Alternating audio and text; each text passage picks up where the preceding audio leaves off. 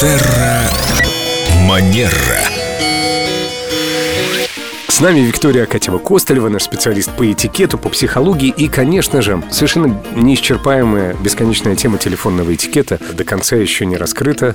Здесь есть очень много подтем. Здравствуйте, Виктория. Доброе утро. И это касается в том числе и спам-звонков, которые случаются, на мой взгляд, потому что наши знакомые кому-то дают наши номера. Что скажете по этому поводу? А Скажу, что, к сожалению, сама регулярно с этим сталкиваюсь, и далеко ходить не надо. Вот сегодня собиралась к вам в студию, и будний день, утренние часы, звонок с неизвестного номера, что, безусловно, там отвлекает, требует какого-то времени, и отвечаю, мне говорят, здравствуйте, там, Виктория очень часто иногда даже говорят. Себе. «А, у нас для вас есть потрясающее предложение, мы звоним вам из онлайн-школы иностранных языков, уделите нам, пожалуйста, пару минут. Кто-то И- вас порекомендовал. Я задала вопрос, да, откуда у вас мой номер телефона, и мне сказали, что у нас реферальная программа, и, вероятно, кто-то из ваших знакомых оставил ваш номер телефона. Очень редко такие звонки бывают уместны, приятны, и если вдруг вы посещаете какое-то мероприятие, скажем, ту же онлайн-школу, и вам бесконечно, безумно понравилось, и бывает так, что в конце обучения, например, предлагают заполнить анкету и говорят, кому бы вы порекомендовали нас.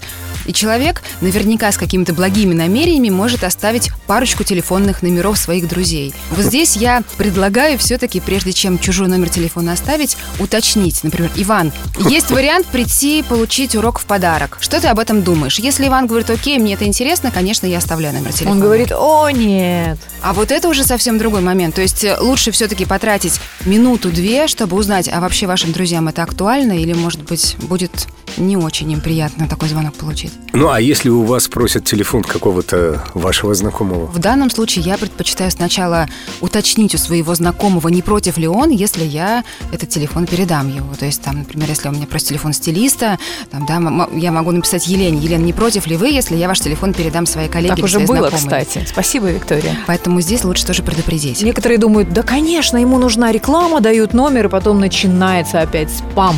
Мы никогда не знаем, да, мы никогда не знаем, что человек будет делать с этим номером.